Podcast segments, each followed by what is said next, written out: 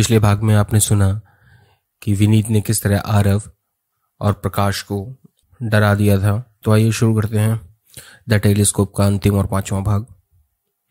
विनीत ने जिस तरह का विभत्स दृश्य दिखाया था, उसके दूरगामी परिणामों से बचने के लिए प्रोफेसर को बस अब एक ही जगह याद आ रही थी, जहाँ वो सुरक्षित हो सकता था।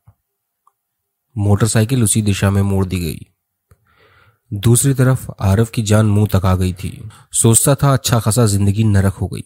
आरव ने प्रोफेसर की तरफ़ देखा और पूछा, अब प्रोफेसर ने जवाब दिया, अब क्या? चल रहे हैं, अब उसी का सहारा। कुछ देर में ही दोनों एसीपी विक्रम महंत के पास बैठे थे। विक्रम ने उन दोनों की बात सुनी और हँसते हुए बोला, क्या कहा? कम किए देते हैं? प्रोफेसर ने विक्रम की तरफ़ देखा और बोला अमा मिया, तुम हंस रहे हो यहाँ कतई जान निकल रही है। हमारे मासूम दोस्त को देखो। दुश्मन के काजोल हो रखे हैं। अब कई दिन तक नींद तो आने से रही इन्हें। विक्रम प्रोफेसर की तरफ़ देखकर बोला, अरे यार प्रोफेसर, तुम तो खुरकुंदी हो। पर शरीफों को अपनी शक्ल में क्यों बकरा बनाते हो? रही विनीत की बात तो केवल तुम लोगों को डरा रहा था। अरे हाँ जी, उसके बाप का राज है, जो किसी को भी कम कर देगा। कम कर दूँगा। वह क्या वर्ड है? कम कर देना।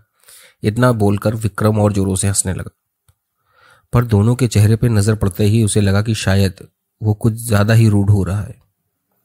उसने स्थिति को संभालने के परिदृश्य से प्रोफेसर की तरफ़ मुखातिब होकर कहा तो अब क्या? इससे पहले विक्रम कुछ बोल पाता, प्रोफेसर बीच में ही बोल पड़ा, अभी के लिए तो चाय बंद मक्खन नमकीन बिस्किट, ठंडा पानी चाहो तो मंगवा लेना। और हाँ दाल, चावल, घी की रोटियाँ भी मंगवा देता हूँ। अरे ने, इतनी देर नहीं बैठेंगे। विक्रम और आरव दोनों ने प्रोफेसर को घूर कर देखा। क्या हुआ? प्रभु, मसला क्या है ये बताने का कष्ट करेंगे? बाकी आपकी सामग्री मंगवाए देता हूँ। ओह, ओ हाँ हाँ हाँ अच्छा अच्छा मैं तो भूल ही गया था। यार, भूख दिमाग कमज़ोर कर देती है। वहाँ भी दर से एक निवाला अंदर न गया। बहरहाल, बात ऐसी है, प्रोफेसर ने शुरू से अंत तक की सारी घटनाएँ कह डाली। विक्रम ने सारी बात को समझते हुए प्रोफेसर की तरफ़ मुखातिब होते हुए बोला क्या बात करते हो यार? ऐसा भी कहीं होता है। टेलीस्कोप में दिखता है। इस, इसका क्या मतलब? एसीपी साहब, प्रोफेसर भी फैक्ट पर बातें करता है और ये बात सच है। पर यार, इस बिना पर कोई एक्शन नहीं लिया जा सकता। हमें बस घर की तफ्तीश करने दीजिए एक बार। बहुत जिद्दी हो तुम। चलो, विक्रम अपने साथ दो सिपाही लिए और आरव प्रोफेसर को बैठाकर द्वारिका के सील घर पर पहुँच गया। बैरिकेड हटाकर सब लोग घर में दाखिल हुए। विक्रम ने प्रोफेसर की तरफ़ देखा और बोला कि यहाँ का चप्पा चप्पा पुलिस के द्वारा छाना जा चुका है। प्रोफेसर ने विक्रम की तरफ़ देखकर मुँह बनाया और बोला हाँ हाँ ठीक है ठीक है। सभी ने घर की तलाशी लेना शुरू की। कई घंटे बीत चुके थे। कुछ नया नहीं दिखता था। आरव घूमते घूमते एक बड़े से बेडरूम में पहुँचा। वो हैरान था। दीवार पर टंगी बड़ी सी तस्वीर में जो स्त्री और आदमी थे, ये दोनों वही थे, जिन्हें उसने टेलीस्कोप में देखा था।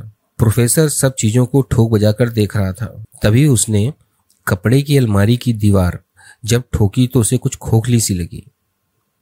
पास ही लगे लीवर को जब थोड़ा सा घुमाया तो लकड़ी की बनी दीवार एक तरफ़ खिसक गई और नीचे जाने की सीढ़ियाँ दिखने लगी।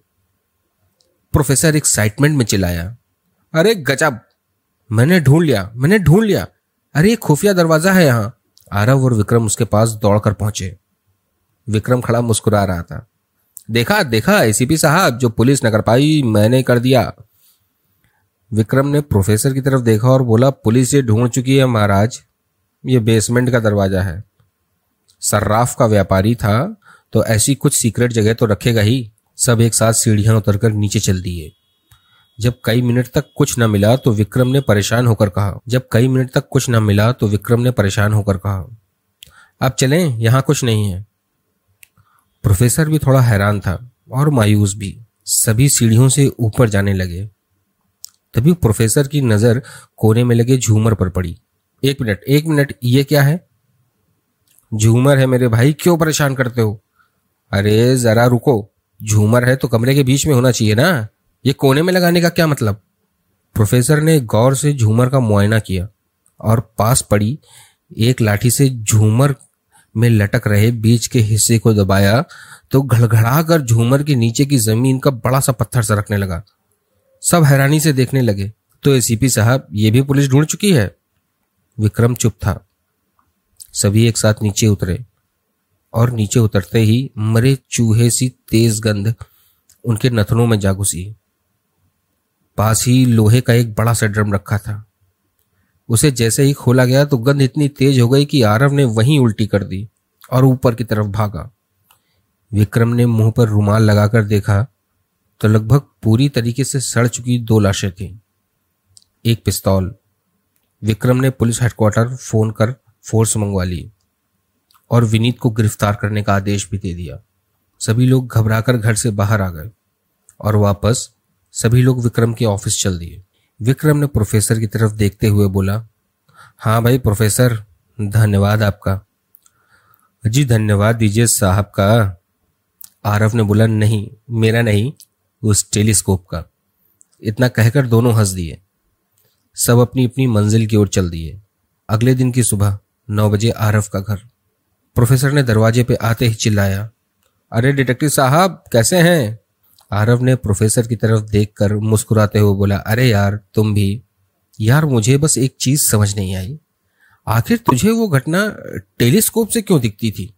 मैं भी ये सोचता रहा। लेकिन जब मैंने टेलीस्कोप का गौर से निरीक्षण किया तो इतना कहकर आरव उठा और टेलीस्कोप ले आया। उसके किनारे पर नाम गुदा था। थोड़ा महीन अक्षरों में था। प्रोफेसर ने जब वो नाम पढ़ा तो नाम था अनिरुद्ध। आशा करता हूँ आपको कहानी अच्छी लगी होगी। ज़्यादा से ज़्यादा शेयर करें, मुझे फॉलो करें सब्सक्राइब करें, ताकि मैं आपके लिए और मनोरंजक कहानियाँ लेकर आ सकूँ। अपने बहुमूल्य विचार मुझे कमेंट बॉक्स में ज़रूर बताएँ। आपकी बहुमूल्य राय ही मेरा पारितोषक है। आपका अपना वेदरवुड स्टोरीज़